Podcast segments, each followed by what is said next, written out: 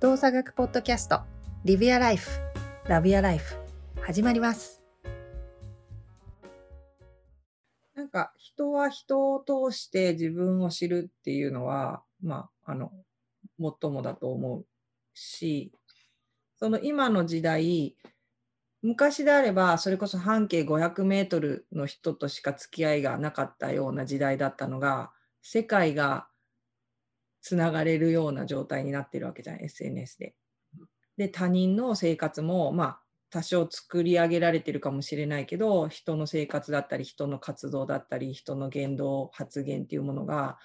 それこそもう手の中、ね、30センチの中の距離に存在してることによって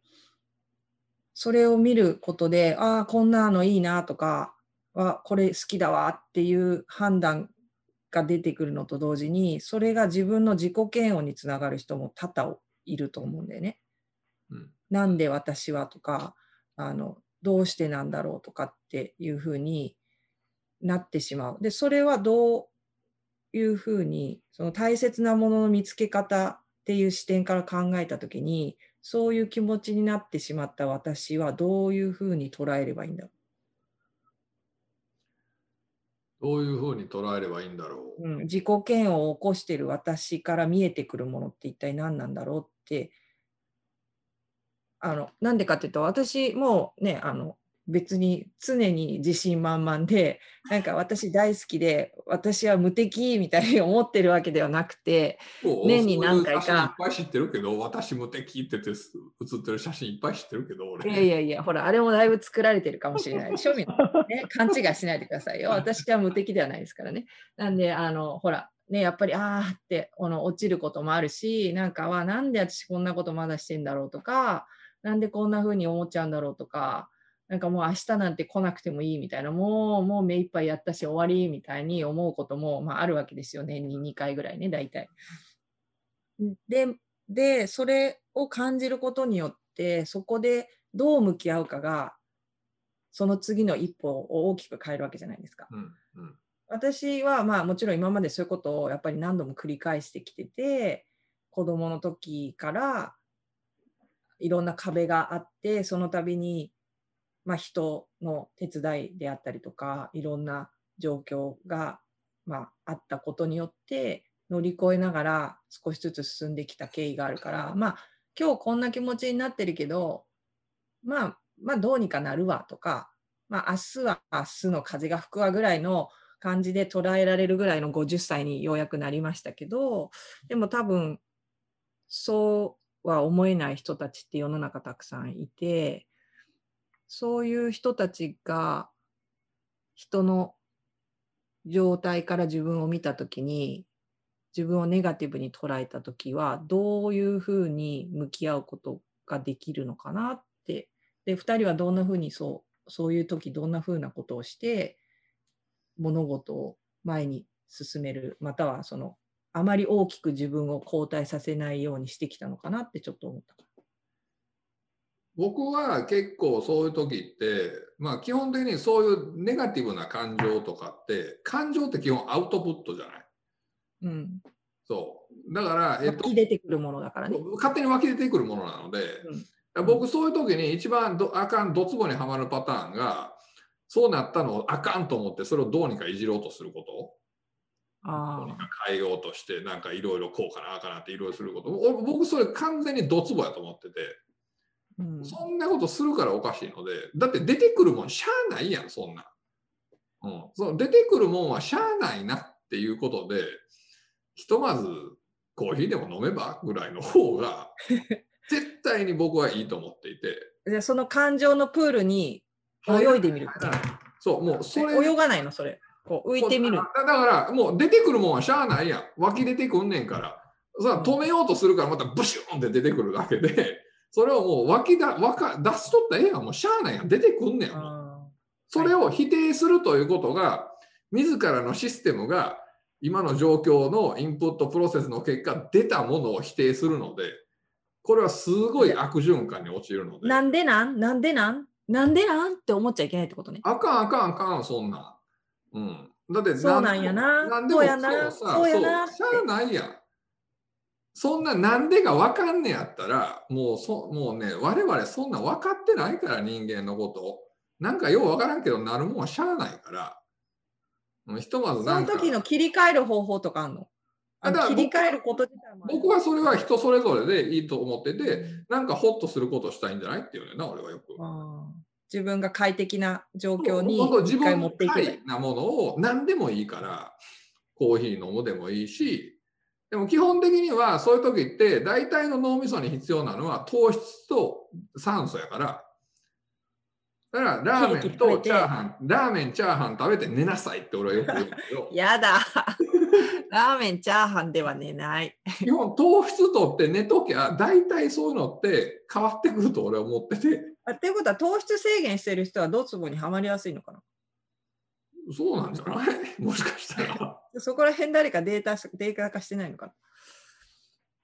まあでもそういうのは、だから僕はそういうふうにすごい思っていて、出てきたネガティブなことをあかんっていうレッテルを貼ってるのは自分やから、そこにあかんっていうレッテルを貼ってぐちゃぐちゃいじり倒すと、はい、ドツボって感じなので、それはそれでしゃあないよ。出さな。うん。でそんなもんそうやもんっていうのが俺の結構中にあって、うん、それよりはもうなんかちょっとこうホッとするようなことしっていうふうに俺はよく思う。だから好きな音楽聴いてみたりとか、自然が好きな自然行ってみたりとか、運動好きだったら走ってみたりとか、何でもいいから、なんかそういう自分をちょっとホッとさせるようなことをしていくと、その積み重ねの結果として結構そうやって変わってくるかなと僕は思うけどね。太一さんはなんかこう人の人に接することによって自分がこうフリーズしちゃうというか自分の否定に入りそうな時っていうのはそこからも見えてくるなんか大切なものへの一歩がある気がするんだけどそういう時ってどうしてる？まあ、なんかこれ難しいあれだと思うんですけど、まず最初に、あの正解は絶対ないっていうことをまず認識することかなっていうふうには思いましたね。で、あの例えば科学的にこういうやり方が脳にとってもいいし、あのー、まあいいだろうっていうふうに、えー、出てたとしても、やそんなのもあのこもうとこ特にこの感情系の問題に関しては、あの絶対個人差がすごく大きいので、うん、あの例えば偉い人が言ってたからとか、そういうものに無理に合わせるんじゃなくて、まあ、いろんな方法を試してみるのがいいのかなっていうふうに個人的にはまず思うっていうのが前提としてあって、うん、僕がそれ、僕も結構そういうの多いんですけど、そうなった時は僕は単純にあのもう映画見るとか、もう単純にそういうことですね。もう僕がやる具体的な方は映画見るとか、あとはもうあの、えー、あの、なんですか、あの、えー、サバンナの動物の映像を見るとか、YouTube。動物系の映像が多いですかね。だから、あと海の中とか、海の中の映像を見たりして、なんかもう、あ結局、あの、なんかもう、なんかすごいちっぽけなんだな、人間っていうふうに思いながら、あの、過ごすっていうのが多いかなっていうふうに思う思うんですよね。だからそういうことが結構多い気がします。はい。選択する映画のカテゴリーとかあるの？なんかロマンスを見るとか、スリルを見るとか、なんか、その時僕、もう僕映画はもうドッカンドッカン系ってもう決まってて。ドッカンドッカン系？はい、あのこれも僕が僕が僕が言う作ってるあれなんですけど。何プラトーンみたいな。いやもうあの爆薬がバーンって爆発して、あの、わかります？あの、大ハード。アクション、アクション、そうです。アクションムービーです。なんでかっていうと、アクションムービーって、もう主人公が勝つの大体分かってるじゃないですか。あだから考えなくていいんですよ。なるほど。あどんだけ追い込まれても最後勝つんでしょみたいな目線があるわけですよね。で、すごくあのシンプルなんですよ。わかります？だからあの、考える映画じゃなくて、考えなくていいんで、僕、そういう映画大好きなんです。へえあのじゃあ推理とかあんまり好きじゃないあの、そういう時にあんまり選択しないってことね？ああそういう映画も好きですけど、そういう時はもうあのドッカンドッカン系です。ドッカンドッカン例えばあの本当にダイハードとか特攻野郎 A チームとか。なんか懐かしいの出てきたね。そう。特攻野郎 A チームって相当古い古いよね。ああ古い古いのとか、あと最近新しいのもあったりするんで。ああ、そうなんだ。そう。で、あとはもう本当にジャッキーもの。はいはい。ジャッキーチェーン系を見たりして、あの、すげえなと思いながら、とりあえずもうどっちが勝つかも大体分かってるし、あの、もうストーリーの構成も、あの、なんていうんですかね、主人公側が若干不利になってからの巻き返しみたいなのも大体もうこの流れなんで、あの、ランボーとかも含めて。だから、ああいうの見て、もう僕はもう、あのすっきりするって感じですね。え、水戸黄門とか大岡越前越前とかダメなの？いや、み見たことない。ちょっと試してみます、今度。あれももう決まってるから、ほら。俗に言う完全懲悪者よね。もう分かりやすい、ね、もう分かりやすい。だから分かりやすいの僕好きなんで、映画は。だからそういうのでですね。あの多分映画好きの人からしたらもう何言ってんだって話になると思うんですけど、まあでも、そういうのが結構。わかるわ。はい。ああ、そんな風に映画を見たことなかったな。あと今の邦子さんのそれで言うと、俺が最近よくやるのは愚痴るかな。およそれって新しくない？なんか、新しい習慣じゃない？りゅうくんにしてみた。いや、あのー、そう。で、えっ、ー、と、文句は言わないって決めてて、僕の中で。うんうん、ただ、えっ、ー、と、愚痴るっていうのがあって。うん、で、もう、嫁さんに愚痴るやね。もう聞いてよっって。っていうのは最近出てきた。えー、文句って人のせいになるじゃない。うん、でだからそれはもう僕の中ではないって決めていることで、うん、もうさもう基本自分なのでそこはもう、えーと、結構徹底してもうそこなので。ただ今の状況に対してほんまさみたいなさこう愚痴るっていうのは、僕は結構いい方法だと思っていて。だから人にも文句は言った言わん言った言わん方がいいけど愚痴るのはバンバン愚痴った方がええよと思っていて、今こんな状況でさこんなことちょっと聞いてやほんまさみたいなやつって、うん、人って言ってるとなんかすっきりするやん。うんだ僕はだいぶあのなんだっけ奥さんと一緒にいる時間のやつ前調べたじゃん。はいはいはい、あれ増えてきた。いや、多分何も変わみんなと一緒だけ？な。なんとかと一緒だけ？一緒の時間やったかな。一緒の時間。だもう、多分全然増えてないけど、あれ俺 俺が毎日このぐらい一緒にいるなって思ってた時間と、彼女がこのぐらい一緒にいるなって思った時間がめっちゃずれてたから。だいぶずれてたよね。そう。まあ、でも、愚痴るおかげでちょっと時間が増えてきたんじゃない？そうそう。だから、そのね、愚痴るっていうのは、結構ありな、ありかなと。うん、いうふうに思う。あのやっぱりこう出せるので、うん、それはまあ確かに大事かも。だまあその愚痴ってる中間に自分の中で整理がつくこともあるし、それを口に、いわゆる一回外に出したときに、それがスッとくるのか、それとも自分の中で打ってくるのかで、あ、なんか、こっちと思ってたけど、違うのかもっていう気づきにも多分なると思うんでね。で、一番いいのはなんかか、まあ、うなずいて聞いてもらうのと同時に、まあ、コーチングみたいになっちゃうけど、まあ、家族でコーチングはちょっと無理だけど、でも、その、あ、そんな風に思ってるんだって、それをそのまま、あの、オウム返しにフィードバックしてもらうと、あれ？私そんなこと今言ってたっけ？っていう気づきになったりするじゃん。誰に愚痴るかも結構大事だね。そうだからあのそういうふうにさっき言ってたそのネガティブにはまる人ってなんか、なんていうかな、そんな風に思ってる自分ダメって思ってたりするやんか、結構。うん。ってなると、それも外に出せなくなったりとかする人もいたりとか思うねんけど。常にポジティブじゃないといけないと思っちゃう。そうそうそうそう、なんか。ままず最初にネガティブになってもいいので、全然。うん、だって湧き上がってくんだからしょうがないし、うん、あなたがポジティブだけなはずないから、人間って。人間って全部光から闇までのスペクトラムグラデーションの中の話なわけだって、絶対それはあるから、それをまず出してもいいよと持ってもいいよって思うことが大事やし、プラス、えーと、だからそれを人に喋ってごらんというところ。その時は、だだもうもうもう思いっきり愚りましょうっていうのを僕の中では最近これ流行りのいい方法な気がするよね。なるほどね。まあ、だんだんなんかちょっとこう、自分の中にあるそういうこう不安だったり、あの、不確かであったり、迷いとかを口に出した時って、弱さを見せてると感じちゃう人もいるじゃん。まあ、特に男の人はきっとそうなのかなっていう気もするけど。でも、それは弱さではないもんね。自分の中で湧き上がってきてるものを整理する一つの方法が人にそういうことを共有するっていうことじゃん、多分。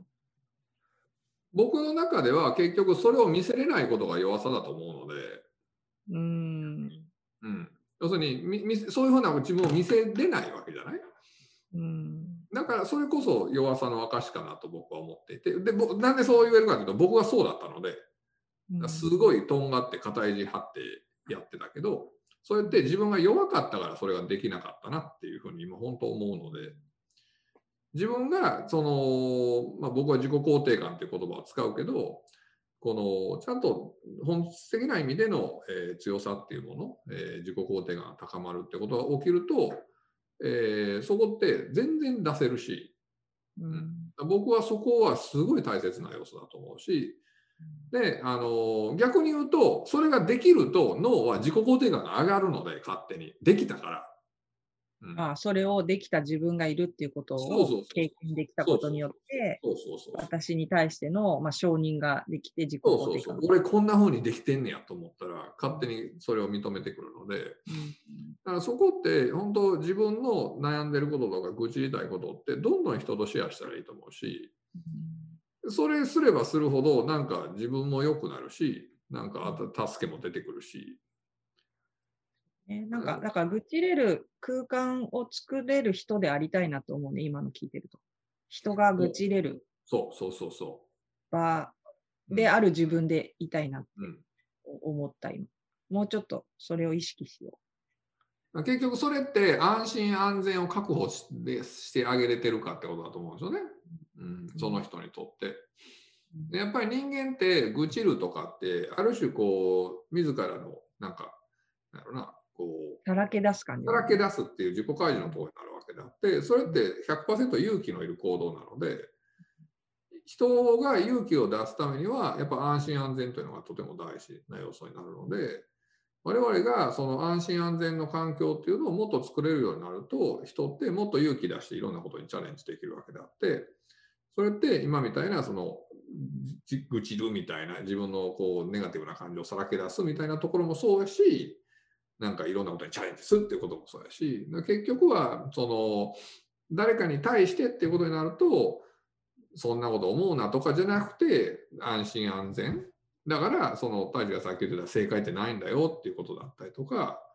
ネガティブに思ったっていいじゃないみたいなと思って、全部そういう、あ、そうなん？それでええの？みたいなところって、そう思っちゃダメって思ってる人にすると、すごくこう、安心安全の一歩にもなるかなと思う。太一さん、何かございますいや、今、まあ、話を聞いてて、まあ、あの、やっぱりその感情って、どんな感情、ポジティブな感情にしろ、ネガティブな感情にしろ、10日だと思うんですね。あの、等しい価値。ああ、10日ね。はいはい。10日だと思うんですよ。うん、で、えっ、ー、と、それをまずちゃんと知ること。だって、例えば、ライオンたちがいっぱいいるところに、シマウマがランナランナランっていうそのポジティブな気持ちで入ってきたらもう死ぬわけじゃないですか。うん、そのネガティブな、あ、これやばいかもとか、もう自分が不安な感情があるから、あの、すぐ逃げられたりだとか、ライオンがいるところに行ったとしても。あの、そういうことにつながるわけじゃないですか。生き延びれる、ね、そうそうそう。だから、あの、その場面では、そのネガティブな感情が起こんないとやばいわけですよね。うん。で、そこでポジティブな感情が起こってて、シマウマが、もういけるぜみたいな、ランナー、もう食べられないだろうみたいな、もう楽観的な感じだったら、もうすぐ死ぬわけですよ。死を、死を意味するわけなんで。だから、そういうふうに全体的に見たら、あの、感情って絶対10日なので、うん、あの全ての感情が。うん、なんで、あの、まあ、あ去年ぐらいから僕はあ面白いなと思ってアプリでも使ってるんですけど、その、イェール大学のあのエモーショナルインテリジェンスセンターかな？あののマーク・ブラケットっていう人が、パーミッション・トゥ・フィールっていう本を書いてるんですけど、まあ、感情の許可っていう本を書いてて、そのまずその自分を知るために自分の感情と向き合って、すべての感情に対してあの自分自身が許可を与えることみたいな話をよく知ってて、あまさにそうだなっていうふうに思ってて、結構それで、あの、子供たちにもう100個ぐらいある感情から今日はどの感情か。で、別にそれがネガティブな感情だったとしても、今日はあんまり気分が乗らないけど、ネガティブな感情だったとしても、それが全然悪いことじゃない。まずなんでその自分がそういう感情になったのかを知りましょうっていうので、いろいろ取り組みやったりするんですけど、でもまさにそうだなっていうふうに思ってて、あの、そういうふうに感情が10日だっていうふうに思ったら、ちゃんとそのネガティブな感情っていうものに向き合えると思うんですよ。悪いものじゃないんで別に。で、なんでそれが起きてるかっていうのをちゃんと自分で分析して、で、それに対する自分なりの、今さっき、えー、リュウさんも邦子さんも言ってましたけど、自分なりの効果的な、なんていうんですかね、えー、回復のさせ方であったり、コントロールのさせ方っていうものを自分の中で構築していけばいいだけの話だと思うんで、だからそれがすごく重要かなっていうふうに思ってて、で、さっき言った愚痴を言うっていうのはもうまさに僕も、あの、リュウさんのやつはあそうだなっていうふうに思うんですけど、ただ、あの、リュウさんが最初文句は言わないようにしてるって言ってたじゃないですか。で、その愚痴を言う場が今 SNS とかだと思うんですね。うんうん、その普段の愚痴を言う場が。だけど、それが結局、その、いいと思うんですよ。それでいいと思うんですけど、結局それが、あの、自分を良くするために、自分の気持ちをすっきりさせるために、周りにいる相手を何か下げすむだとか、下げすんだりだとか、その人に対してなんか攻撃するだとか、そういうのがあるからちょっと問題なんであって、うん、だから、あの、SNS とかも、うまい、あの、愚痴の、愚痴を言える、文句じゃないちゃんと愚痴を言えるっていうような、あ場になれば、すごくいいんじゃないかなっていうふうに個人的には思いますけど。そうね、共有できる場でもあるからね、SNS 多分。いろんな思いを。そうそうそう。うん、バマーク・ブラケットの多分、パーミッション・トゥ・フィールはまだ日本語訳が出てない気がするんだよね。出てないでしょう。じゃあ、うん、本お姉さんにやあの訳してもらいましょう。はい、今読んでますけど、あの、てか彼は結構あの、YouTube もそうだし、TED とかでも話してるから、マーク・ブラケットのパーミッション・トゥ・フィールって入れると、あの動画もだいぶいろいろ出てくるんで、興味のある人は見てもらえるといいのかなと思うんですけど、えっ、ー、と、さっき話しててふと思ったんだけど、突然ですが、お二人は座右の銘というものがありますか？座右の銘？もうほら、そろそろほら、そういうのが聞かれるいいお年だと思うんで、好きな言葉とか大切にしてる言葉とか座右の銘教えてくださいって言われた時のために練習しとこうか。えらい唐突なふりやねでもほら、それ大切なものの多分何かこう消化されたものじゃないかなと思うんだよね、座右の銘って。まあね、まあね。どいろんな、企業の方とかもほらよく書いたりするじゃん、座右の銘とかつって。あれって多分自分の生き方の指針としているものというか大切なもののある種こう総括した何かの形なのかなってちょっと思うから今日のテーマにぴったりなのかなって思ったんですけど。まあ、て、てなると、まあ、こんなんはいろんないっぱいあるけど、最近思うのは、今日最高の日にしようかな。今日最高の日にしよう。うん。それは最近やってるかな。うん、はいはい。なるほど。太一さんは何かありますか？いや僕ね、ないんですよ。ない、ない自分の中で常にこう湧き上がってくるそのある単語とか言葉ってあるの？いや、それがね、あの、なんですか、僕、本当にいい意味でも悪い意味で影響されやすいんで、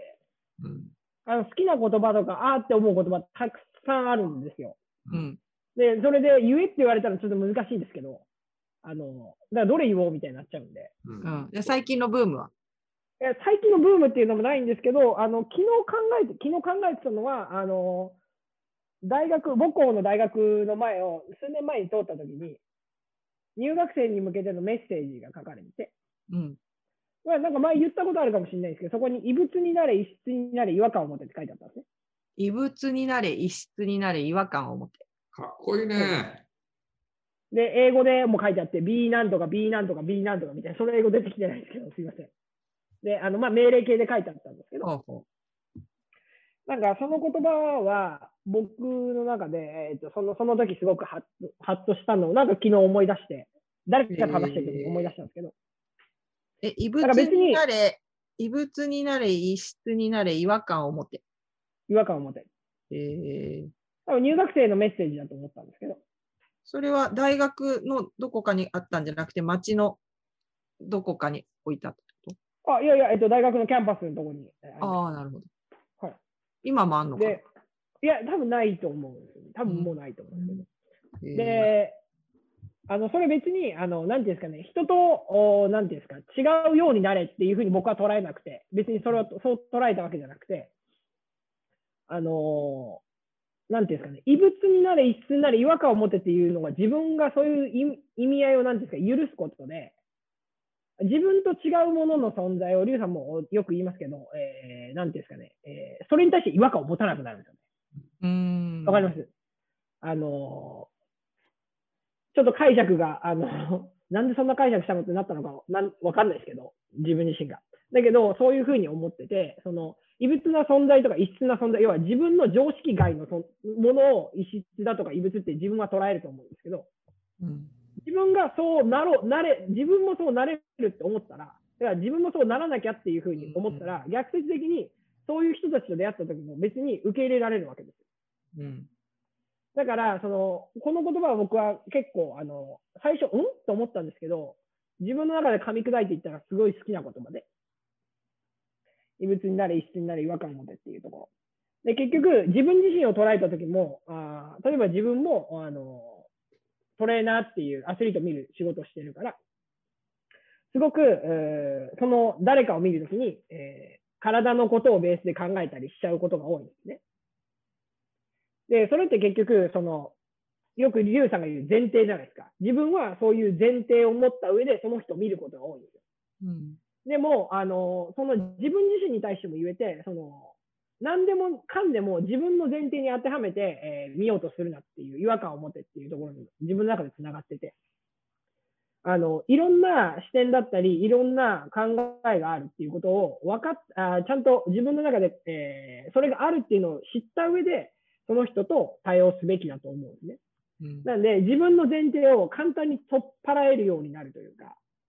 頭のどっかで、その、自分の前提だけで見ちゃダメだ。相手のフィールドにも立たなきゃいけないし、いわゆる常識っていうもののフィールドにも立たなきゃいけないし、で、そういうふうに、えー、なんていうんですかね、自分の立ち方を教えてくれた言葉ではあったので、うんあの、僕はすごく好きな言葉ですね。最近のところで。すごいちゃんとしたのあるやん。素晴らしい。いやいやいや、大学。お姉さんはどうなの？で、私は、うん、でもなんか、大概書くのは、シム良心って言葉が。こういうの出てきたね、なんか。あるんだけど、仏語なのかな多分。大気、大非、大者、えー、ん？大、大気、大非、大者、あ、忘れちゃった。しばらく書いてなかったから、忘れちゃダメだね。全然、あの、全然、あれだね。えっ、ー、と、シム、良心、忘れちゃった。あ、まあ。はいはい。まあ、その、えっ、ー、と、大、大事、大非、大気、大者。で、なんかその、慈しむっていう、大きいに慈しむっていう字と、大きいに悲しむっていう字と、大きいに喜ぶっていう字と、大きいに捨てるっていう字で、大事、大非、大気、大者を、死無良心って4つの、まあ、ある種、心の状態。なので、人を慈しんで、えー、人の悲しみを自分の悲しみとして受け取って、で、共に喜んで、で、その、まあ、捨てられる、必要でないものを捨てるっていう、そういう心構え、そういう心の状態、心の働きを持った生き方っていうのを、その死無良心っていう言い方をするんだけど、なんかそういう自分でいたいなっていう気持ちがあって、もうここ20年近くそれはなんか心の片隅に常に持ってるかもしれない。なんか二人ともかっこいいなえ、いいじゃないですか。今日を最高に生きる。今日精一杯生きる。あ、なんだっけ。今日を最高に楽しむ。いや、今日最、今日っていう日をまあ最高にしようう、ね。あ、今日っていう日を最高にしよう。いや、いいじゃない。いいじゃない。いや、いいじゃないですか。いいじゃない。それをやってからちょっと結構自分の時間の使い方が丁寧になったのよね。うん、へえー。それは。それいいね。私ももうちょっと丁寧に生き生きるための今日の標語を考えようか。なんか、それは、それは結構僕の中ではかなり変わったのよね。自分の時間の使い方っていうのが。うん。うん、そうすると、あれだね、なんか、大切なものが、より丁寧に大切に過ごせるかもしれないね。流れ作業じゃなくてね。そうそうお素晴らしい。なんか大切なもの。まあ人それぞれいろいろな大切なものって異なると思うんですね。人、ある、人との関係性もそうだし、あるものもそうだし、考え方もそうだし、生き方もそうだし、その大切なものっていう中には様々なものが含まれるんですけれども、その一つ一つを自分がこう人を介し、通して気づくことによって、明日の一歩がまた変わってくるのかもしれないし、今自分にとって大切なものが見えてなかったり、迷ってる人っていうのは、その迷いですらも多分自分の大切なものを教えてくれる何か大事な要素がたくさん入ってると思うので、それを、こう、それに目を背けるというよりも、それを払い落とそうとするんではなくて、それと一緒にちょっと、あの、生活をしてみることによって何か変わってくるのかなと思うので、ぜひ、いろいろな浮かんできた感情まあ、共に今日一日過ごしてみるといいのかなと思います。はい。どうぞ。はい、すいません。あのー、さっきリュウさんと話してたやつ、あの、つながりのやつ、思い出しました。あの、群衆の英知と狂気っていうウェブサイトなんで。もう一回言って。すいません。滑舌がめちゃめちゃ悪い。群衆の英知と狂気。群衆の英知と狂気。そうです。なので、ぜひ皆さん、それで遊んでみてください。はい。ぜひぜひ。ということで、今日はここら辺で終わりたいと思います。はい、ありがとうございました。ありがとうございました。今日もありがとうございました。また次回。Live Your Life